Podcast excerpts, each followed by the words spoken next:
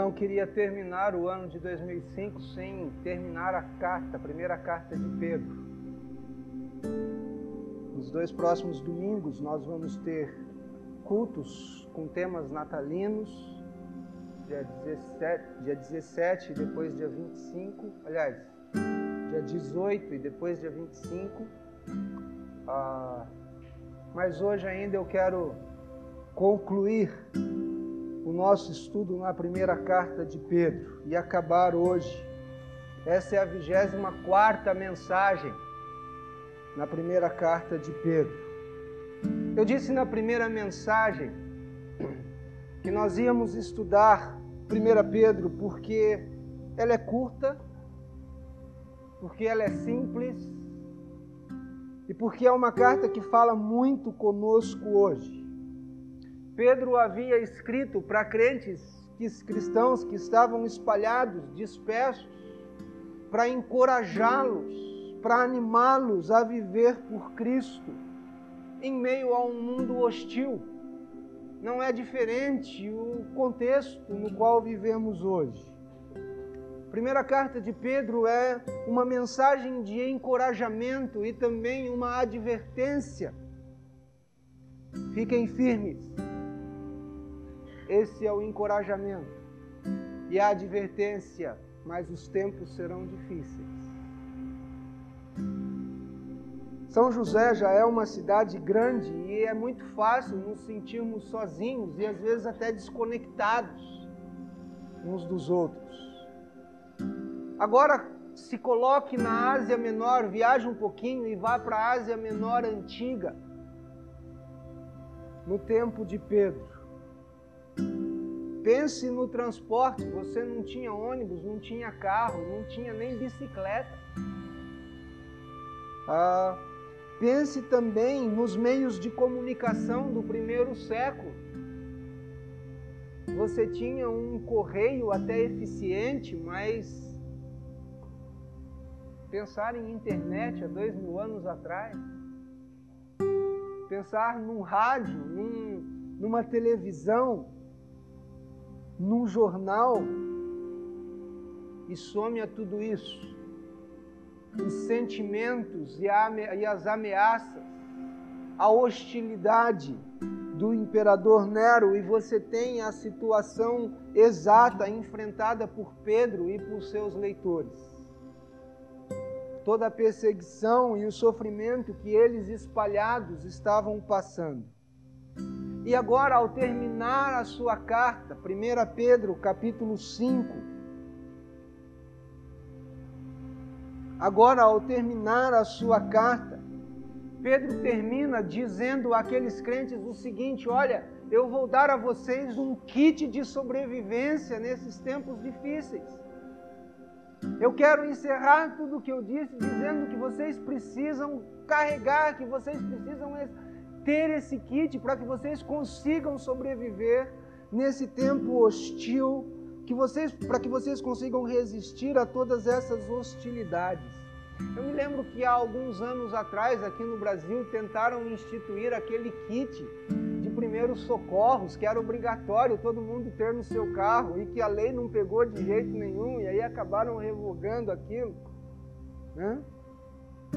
Mas eu, eu, eu quis e coloquei esse termo, um kit de sobrevivência, porque ele é necessário em situações difíceis.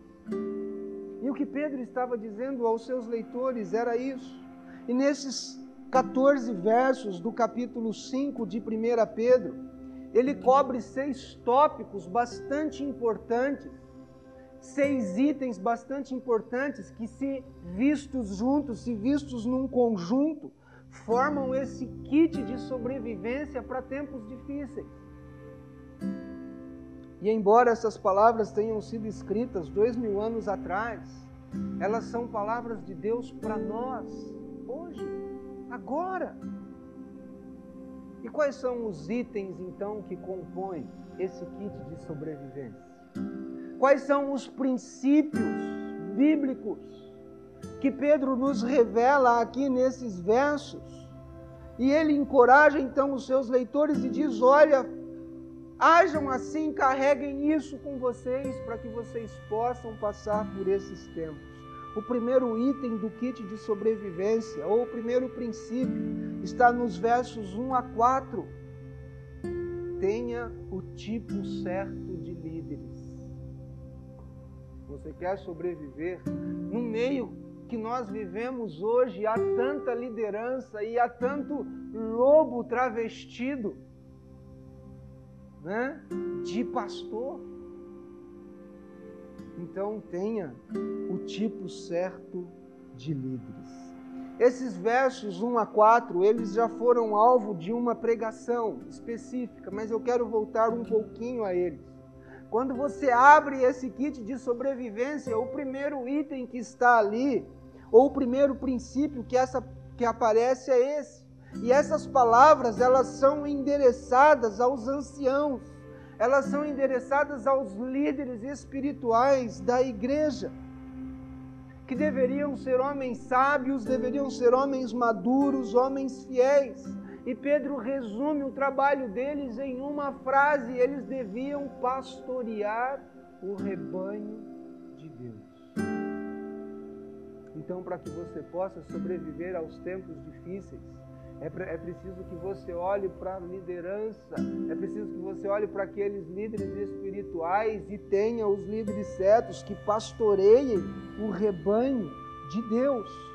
O que Pedro está dizendo é: assim como são os pastores para as ovelhas, assim também são os pastores, são os anciãos, são os presbíteros para a igreja. Eles vigiam o rebanho. Qualquer necessidade do rebanho são os pastores que devem prover. Qualquer a necessidade de ensino, se ensinando, eles devem estar ensinando. Se a necessidade é orientação, então eles devem orientar. Se a necessidade é consolo, eles devem consolar. Se a necessidade é correção, então eles devem corrigir. Os anciãos são representantes de Jesus Cristo, o pastor principal, que ele vai dizer lá no verso 4: Ora, logo que o Supremo Pastor se manifestar, recebereis a imarcessível coroa da glória. Irmãos, esses versos aqui, eu não li esses quatro primeiros versos, porque, como disse, eles já foram alvo de uma pregação mas como eles fazem parte de um kit todo, eu queria retomar um pouquinho eles. Mas esses versos enfatizam muito mais o que o ancião, o que o líder espiritual deve ser, do que aquilo que ele faz.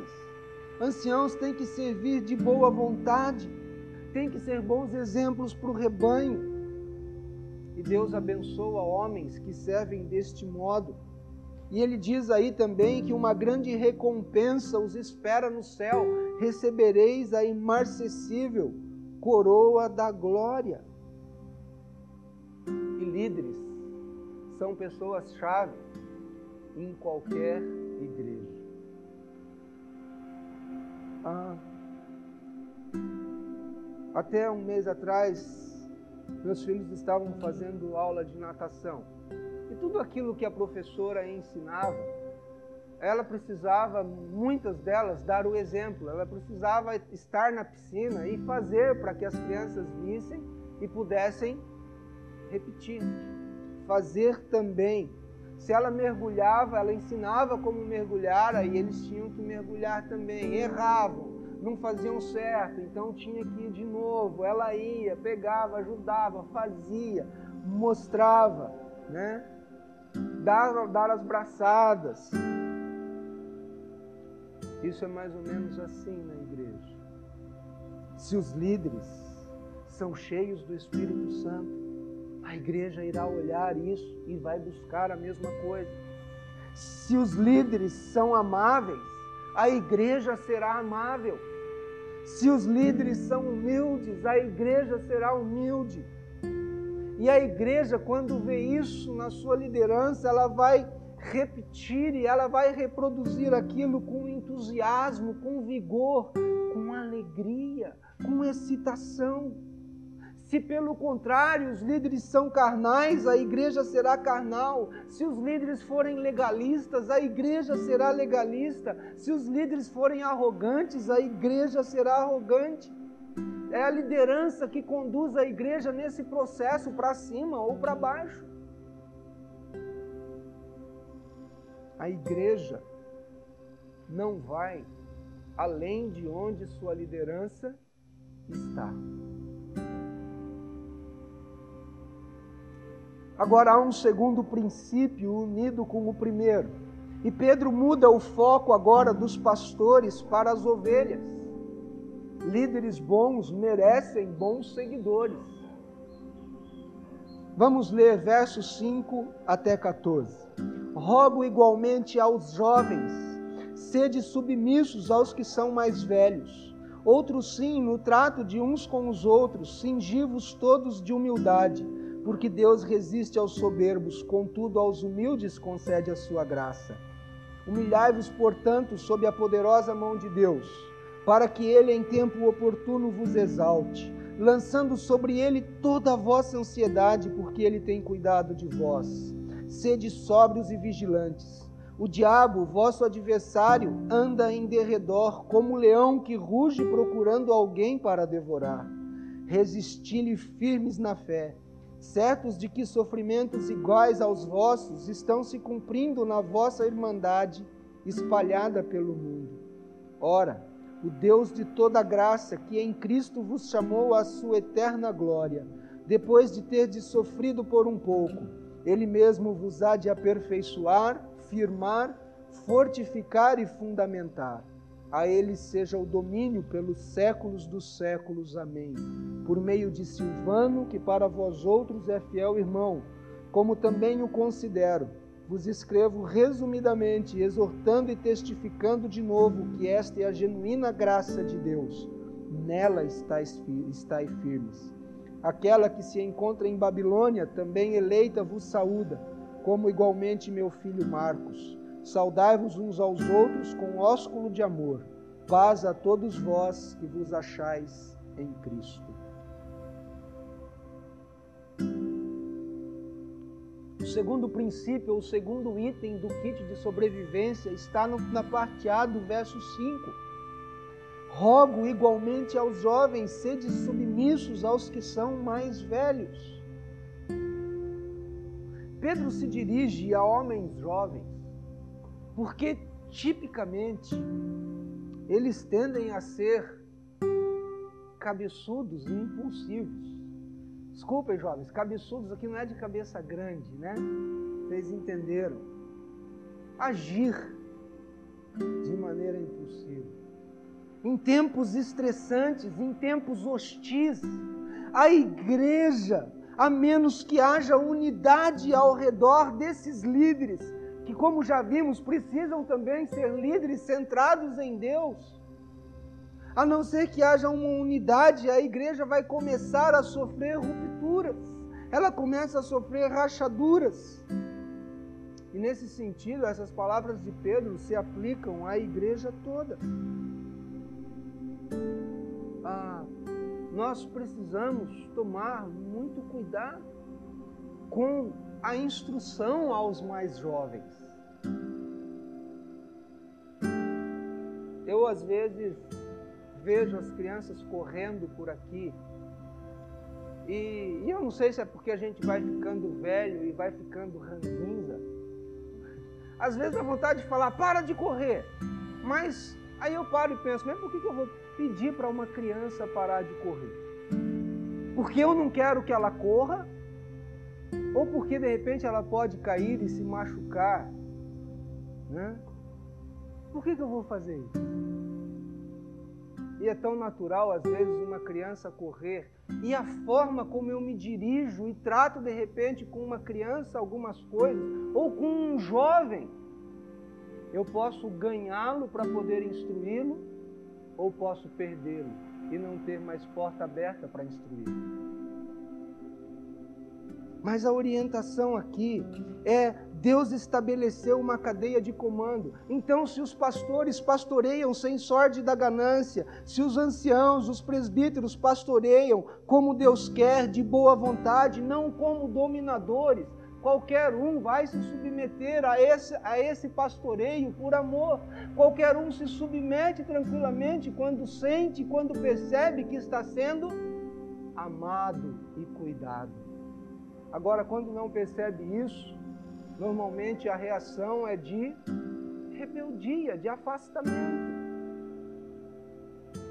Agora, Deus estabeleceu uma cadeia de comando no lar, Deus estabeleceu uma cadeia de comando na igreja, no trabalho você tem, no governo, na sociedade em geral, há uma cadeia de comando. E uma parte dessa cadeia descansa, na verdade, de que a sabedoria não vem do mais jovem, mas sabedoria vem do mais velho. Agora eu confesso, quando eu estava digitando essas palavras aqui, pensando, me vieram à mente várias exceções. Eu já conheci jovens com sabedoria e já conheci pessoas de idade que infelizmente eram tolas, insensatas. Isso é realidade, isso é verdade também. Mas as exceções não mudam o desígnio ou o princípio geral de Deus. Com a idade vem a experiência, e da experiência vem a sabedoria. E a aplicação é bastante simples. Se alguém for mais velho que você, você precisa escutar cuidadosamente aquilo que eles têm ali dizer. Quando nós somos jovens, nós tendemos a pensar que nós sabemos todas as respostas. Ah, alguém disse certa vez que assim, quando a gente é criança, meu pai é um herói. Aí a gente chega na adolescência, na juventude, ah, meu pai não sabe nada, é um quadrado. Aí depois, quando a gente chega à idade adulta, meu pai tinha razão né? Mais ou menos assim. Agora, é uma marca registrada do jovem ser impaciente e impulsivo. Mas isso não é completamente negativo. Essa força, essa energia, essa grande confiança, esse entusiasmo é uma marca da mocidade. Agora, a sabedoria testada e provada é também uma marca de maturidade. Eu queria considerar rapidamente três versos. O primeiro, em Provérbios, capítulo 20, verso 29, diz assim: só citar, o ornato dos jovens é a sua força, e a beleza dos velhos, os seus cabelos brancos. Não tinjam o cabelo quando eles ficarem brancos a Provérbios 16, 31. Coroa de honra são os cabelos brancos, as cãs, quando se acham no caminho da justiça. Tá vendo? Não precisa de uma coroa, nem de uma tiara na cabeça. Né? Levítico 19, 32.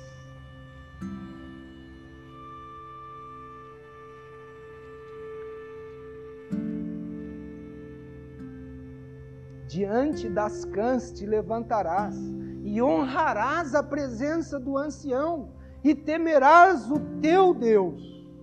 Eu sou o Senhor. Eu queria pensar um pouquinho só nesse último versículo aqui de Levítico. Veja, diante das cãs te levantarás e honrarás a presença do ancião. Agora, o que tem a ver o final desse versículo? E temerás o teu Deus. Por que será que Deus mandou colocar isso aqui? Porque ele conecta aqui na palavra respeito ao ancião com temer a Deus, que tem uma coisa a ver com a outra. Porque desrespeitando o ancião, estará desrespeitando também a Deus, que estabeleceu Ele mesmo essa cadeia de comando e esse processo de que maturidade, de que a vida, quando é provada e testada, traz sabedoria, e isso precisa ser valorizado. Ah, irmãos, isso é algo maravilhoso. Imagine os mais jovens chegando aos mais velhos na igreja e perguntando: o que o senhor acha, o que o senhor pensa sobre tal assunto? Eu gostaria de ouvi-lo. Pensa nisso. Isso não é algo maravilhoso? Pessoa mais jovem chegando, olha, tem essa e essa situação, o que o senhor faria? Eu gostaria de ouvir o que o senhor pensa, o que o senhor faria nessa situação, com aquele interesse de aprender. Né? Ou então, um mais jovem chegando, olha, tem isso, isso, o senhor tem algum conselho para me dar? O senhor tem alguma palavra para me dar? Não somente aqueles que são mais velhos em idade, mas aqueles que são mais velhos na sua vida cristã. É por isso que os anciãos, é por isso que os líderes de qualquer igreja devem ser homens cuja fé foi testada e que durante os anos desenvolveram sabedoria, desenvolveram uma vida sábia, aprenderam com Deus a trilhar o labirinto desta vida, diante das hostilidades e das dificuldades da vida. Então, Pedro está falando: olha, jovens, há, há, pessoas que adquiriram a, a, a habilidade, a sabedoria diante desse mundo hostil, diante desse mundo marcado por tanta dificuldade, a vencer e a sobrepujar isso. Então, submetam-se a eles. Se você é um cristão mais jovem, acha alguém que é mais velho e aprenda com ele. O mais velho também deve estar disposto a ensinar o mais jovem, a ensinar com amor, a ensinar com paciência. E eu sinto dizer, eu tenho contato com os mais jovens, bastante contato com eles. Infelizmente, alguns de nós mais velhos temos o nosso filme queimado.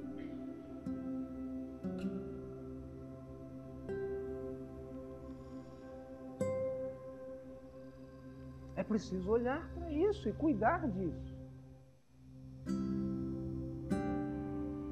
E o mais jovem deve estar disposto para aprender do mais velho. Toda igreja precisa das duas coisas para prosperar: o tipo certo de líderes e o tipo certo de seguidores.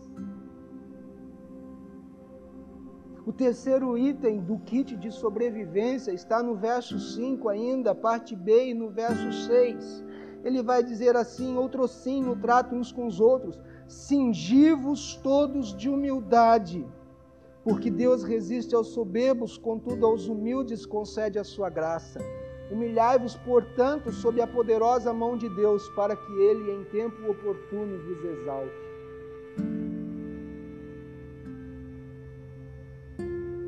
Pedro se volta agora para a vida interna da igreja e para as nossas relações. Nós temos que praticar a humildade. Sabe por que praticar a humildade? Porque humildade não vem a muitos de nós, ou a maioria de nós. Humildade não é algo natural.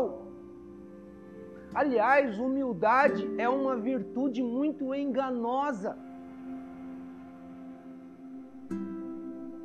Pense no que vai aparecer ali.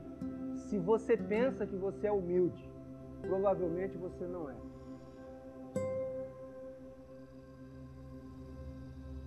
De Elmude. Ele orava, ele costumava orar dizendo: Deus, me faça humilde, mas não permite, não, não me deixe saber que eu sou. Humildade vem da compreensão da graça de Deus. Humildade vem da compreensão de que tudo aquilo que nós temos e somos vem de Deus. Tudo é um presente, nada é merecido. Humildade não é você se fazer de coitado. Humildade não é você esconder os seus talentos, esconder as suas habilidades, e quando alguém elogia, você se sente todo encabulado. Não, isso não é humildade, pode ser vergonha. Humildade é reconhecer que tudo que você é e tudo que você tem podia ser muito bem dado a outra pessoa, mas Deus deu a você. Você recebeu isso gratuitamente de Deus. É reconhecer também que algum dia isso tudo que Deus tem te dado e o que Deus fez de você, você vai ter que devolver a Deus e você vai ter que dar contas do que você fez com aquilo que Ele lhe deu. Quando Pedro diz cingivos no verso 5, ele usa uma palavra muito rara que descreve o avental que um escravo usava. É o tipo de toalha com a qual Jesus se cingiu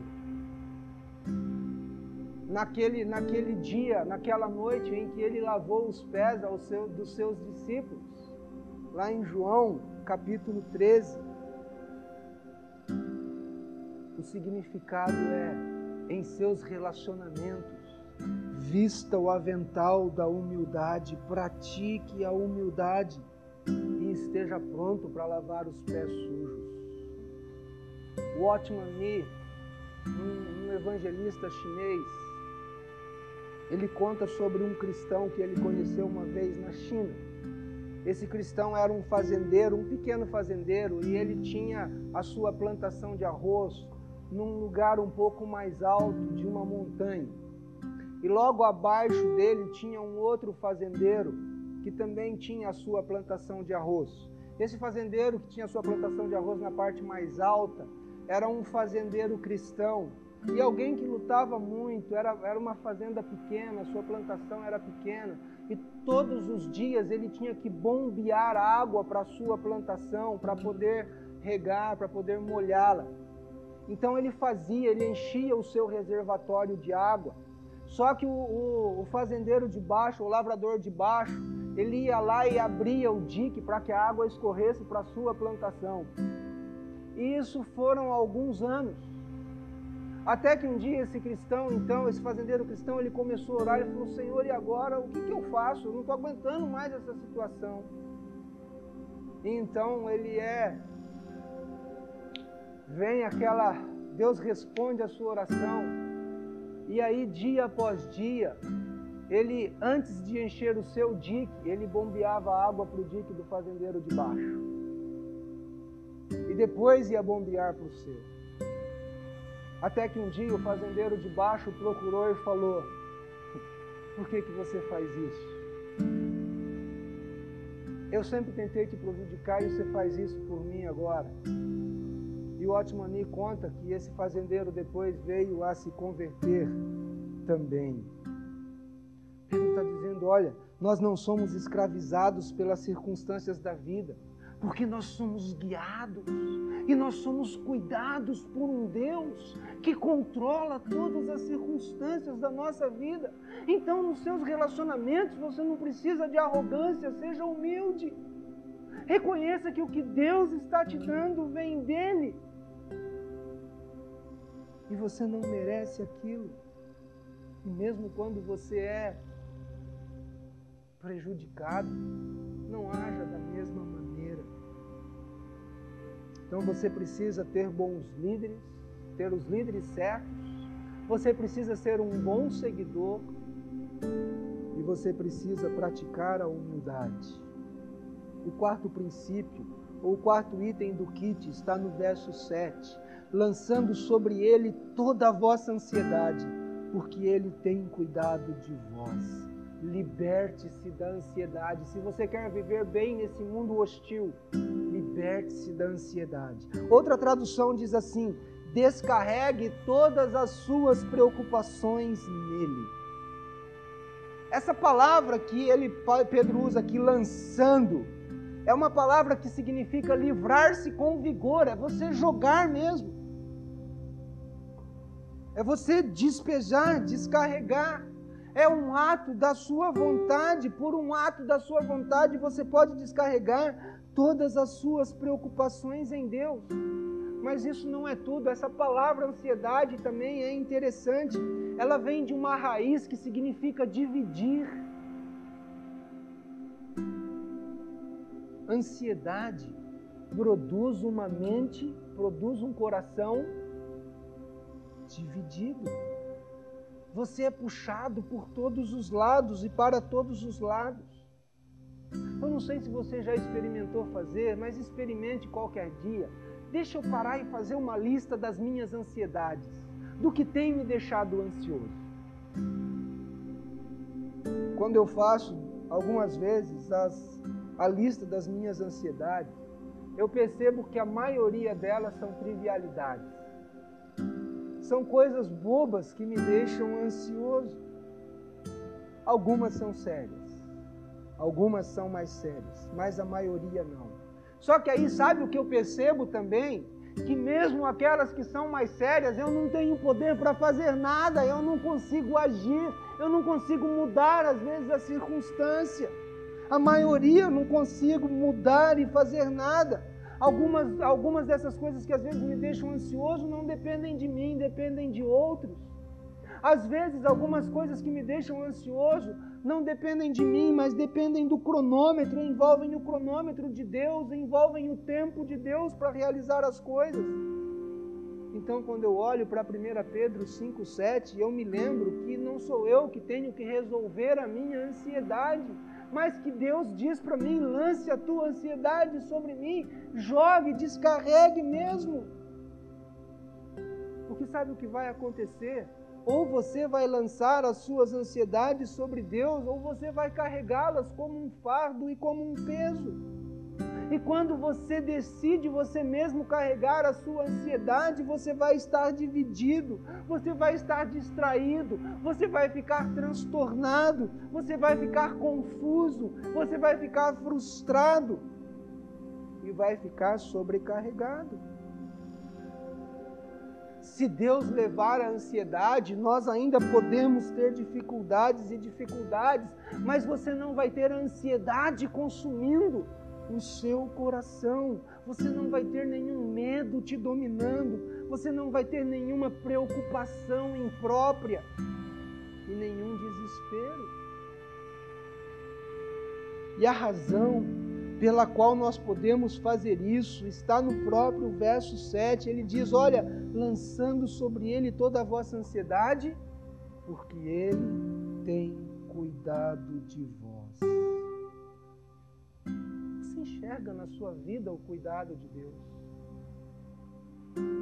Você enxerga na sua vida a boa mão de Deus te conduzindo e te guiando. Você enxerga na tua vida a mão de Deus te sustentando, te amparando. Sabe por que nós tememos submeter nossa vida a Jesus Cristo? Porque nós pensamos que Deus vai desordenar tudo. Nós às vezes não queremos submeter e lançar sobre ele a nossa ansiedade, porque a gente pensa que ele vai colocar tudo numa desordem ainda maior. Porque quando você lançar sobre ele a sua ansiedade, aí você às vezes pensa assim: ah, mas talvez o Senhor vai pedir coisa que eu não quero fazer. Talvez o Senhor vai querer me enviar para lugares que eu não quero ir. Talvez o Senhor vai colocar na minha vida pessoas às quais eu não quero ter contato. E lá no fundo do nosso coração, nós tememos que Deus não seja totalmente confiável para que a gente lance sobre Ele a nossa ansiedade. E assim nós mesmos decidimos controlar os nossos próprios problemas. Só que aí nós ficamos nos perguntando por que é que espiritualmente a nossa vida é tão frustrada, é tão fracassada. E aí você não enxerga porque você tem carregado, que é porque você tem carregado um fardo de ansiedade e não tem confiado e descarregado isso sobre o Senhor. E aí no mundo hostil em que você vive, você não consegue sobreviver direito. Porque já diante de tantas dificuldades você ainda tem a ansiedade para carregar. E eu creio que para a maioria de nós, para a maioria daqueles que não conseguem lançar a sua ansiedade sobre Deus, o problema é teológico. Sabe o que eu quero dizer com isso? É porque lá no fundo do coração, a pessoa que não consegue colocar a sua ansiedade sobre Deus, ela ainda não respondeu satisfatoriamente à pergunta: qual é o Deus? Quem é o Deus no qual eu creio? Por isso digo que é uma, um problema teológico. Que tipo de Deus eu creio? Porque se você disser que você crê num Deus todo-poderoso, se você disser que você crê num Deus que é escudo, se você disser que você crê num Deus que é provedor, se você disser que crê num Deus que é misericordioso, se você disser que crê num Deus que é amoroso, se você disser que crê num Deus que é eterno, que sabe todas as coisas, que conhece a tua vida, que conhece o teu coração, que conhece as tuas ansiedades, você não vai ter dificuldade nenhuma em colocar as tuas ansiedades sobre Ele.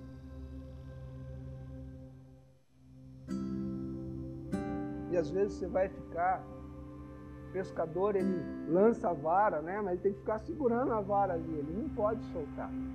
Então, às vezes, nós lançamos a nossa ansiedade sobre Deus, mas a gente continua segurando na outra ponta aqui, porque afinal de contas, será que Deus vai mesmo tomar conta? Porque se Ele não cuidar, eu puxo de volta. E aí, no teu coração, quando você faz isso, você está dizendo: eu não creio que Ele é todo-poderoso. Eu não creio que Ele é amoroso. Eu não creio que Ele realmente cuida de mim. Eu não sou grato porque Ele tem cuidado de mim. Lance sobre Ele toda a tua ansiedade. Quinto princípio e penúltimo, versos 8 e 9: sede sóbrios e vigilantes. O diabo Vosso adversário anda em derredor como leão que ruge procurando alguém para devorar. Resisti-lhe firmes na fé, certos de que sofrimentos iguais aos vossos estão se cumprindo na vossa irmandade espalhada pelo mundo.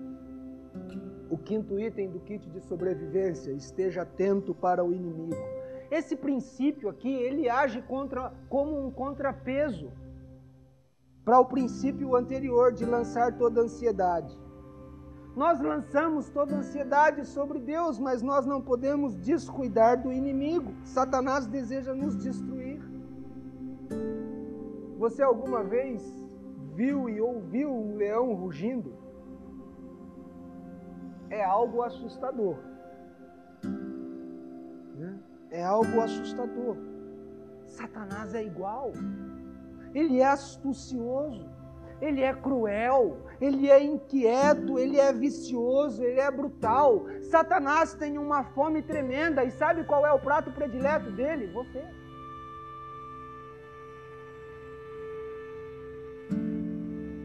Prato predileto dele é o cristão, somos nós. E Satanás constantemente ele está procurando os nossos pontos fracos. É por isso que ele fica rondando, ele está procurando uma brecha.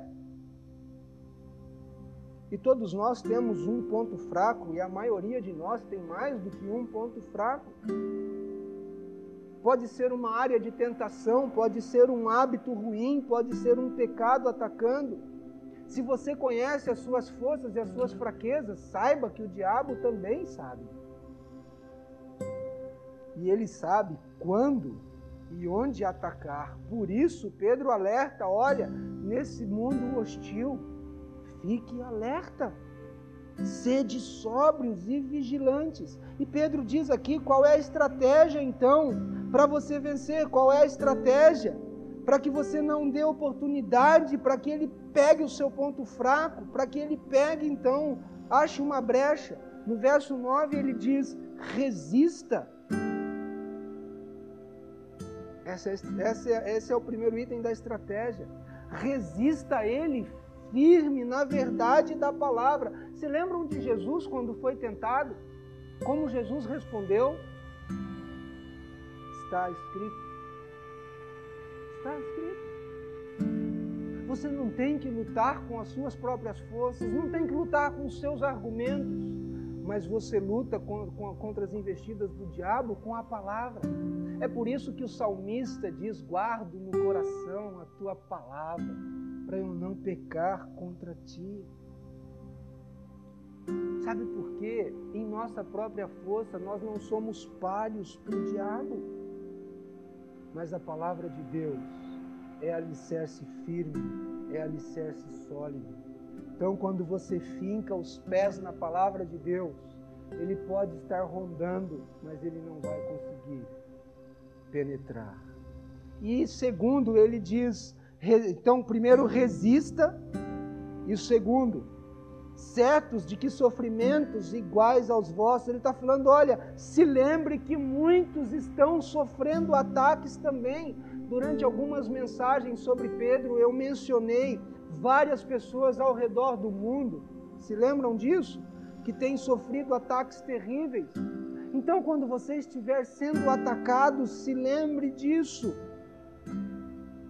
Quando você tiver vontade de ceder, resista e lembrem-se de seus irmãos e irmãs que sofrem diariamente pelo seu testemunho como cristãos. E a nossa única esperança é vigilância. O ataque pode vir a qualquer momento, de qualquer lado. Resista a ele e deixe sua fé ser uma parede sólida. Sexto e último princípio versos 10 e 11: Ora, o Deus de toda graça, que em Cristo vos chamou à sua eterna glória, depois de terdes sofrido por um pouco, Ele mesmo vos há de aperfeiçoar, firmar, fortificar e fundamentar. A Ele seja o domínio pelos séculos dos séculos. Amém. Confie em Deus para sua estabilidade nos tempos difíceis. Pedro conclui essa carta com uma oração abençoando os seus leitores.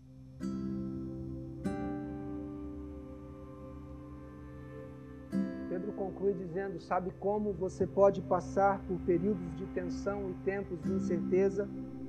Pedro diz: olhe além do presente, não olhe só para agora, não olhe só para o presente, olhe para o futuro. Sabe quando ele diz isso? Ele diz: depois de ter sofrido por um pouco, ele está olhando para frente. Ele está olhando no depois disso tudo. Veja, Pedro não está menosprezando o sofrimento, Pedro não está menosprezando as dificuldades, mas o que ele está dizendo é que tudo isso que nós passamos, de tudo que nós passamos, nada é comparado com o que está por vir, nada é comparado com o que Deus tem para nós e a fazer por nós. São 70 anos comparado com a eternidade? Que é a doença agora, comparado com a cura completa depois? Que é a rejeição agora, comparado com a aceitação? Que é o fracasso agora, comparado com o sucesso? Que é a perseguição de homens agora comparado com o elogio de Deus depois, que é a cruz agora comparado com a glória eterna que há de vir, o que é a lamentação, o que é o choro hoje, comparados com a alegria depois. E fala: olha, depois, depois de ter sofrido por um pouco, e ele vai usar quatro palavras aqui para descrever o que Deus faz ou o que Deus fará por esses que sofrem. Primeiro, ele diz que ele há de vos aperfeiçoar. Está falando, olha, essa palavra aqui significa o seguinte: Deus mesmo vai compor, Deus mesmo vai restaurar tudo aquilo que falta. Ele diz que ele vai firmar, ele vos firmará. Ele vai fazer forte ao que é fraco, ele fortificará. O próprio Deus vai te dar aquilo que é necessário para cumprir a sua tarefa, a sua missão. E ele diz: e ele também vos fundamentará. É ele quem vai colocar você num lugar fixo e num lugar firme, de onde você nunca será, ou onde você jamais será abalado. Agora ele conclui a carta de uma maneira espetacular. Por que Deus fará tudo isso? E ele diz isso no comecinho do verso 10. Ora, o Deus de toda graça. O Deus de toda graça. Sabe o que Pedro está dizendo? Aqueles seus leitores e que a palavra de Deus está dizendo para nós hoje. Vocês podem estar como peregrinos e como forasteiros no mundo. Vocês podem estar passando por sofrimentos, por dificuldades, por lutas, por tribulações podem estar sendo perseguidos. Mas Deus, qualquer tipo de graça que você precisa, Ele tem uma provisão que é ilimitada, porque Ele é o Deus, não de uma, não de meia, não de uma graça só, mas Ele é o Deus de toda E ele não só faz isso porque ele é o Deus de toda graça, mas ele vai dizer também a ele seja o domínio pelos séculos dos séculos. Ele não só é um Deus gracioso, mas ele tem poder para aplicar, para distribuir, para compartilhar essa graça com cada um de nós. Sabe o que é melhor do que a graça de Deus? Sabe o que é melhor do que a graça de Deus? Nada. Nada. Nada é melhor do que a graça de Deus. Quer sobreviver em tempos difíceis? Tenha o tipo certo de líderes quer sobreviver nesses tempos difíceis, siga seus líderes. Quer sobreviver nesses tempos difíceis, pratique a humildade. Quer sobreviver nesses tempos difíceis, liberte-se da ansiedade. Quer sobreviver nesses tempos difíceis, esteja atento para o inimigo. Quer sobreviver nesses tempos difíceis, confie no Deus de toda graça para a sua estabilidade. Sabe por quê? Porque Jesus Cristo é o mesmo ontem, hoje e será para sempre. Nesses dias difíceis, ele permanece o mesmo. É a verdadeira graça de Deus. Fique firme nisso. E continue a sua caminhada como peregrino, até que o Senhor volte para nos buscar, ou até que o Senhor, na sua graça também, decida chamar. Amém?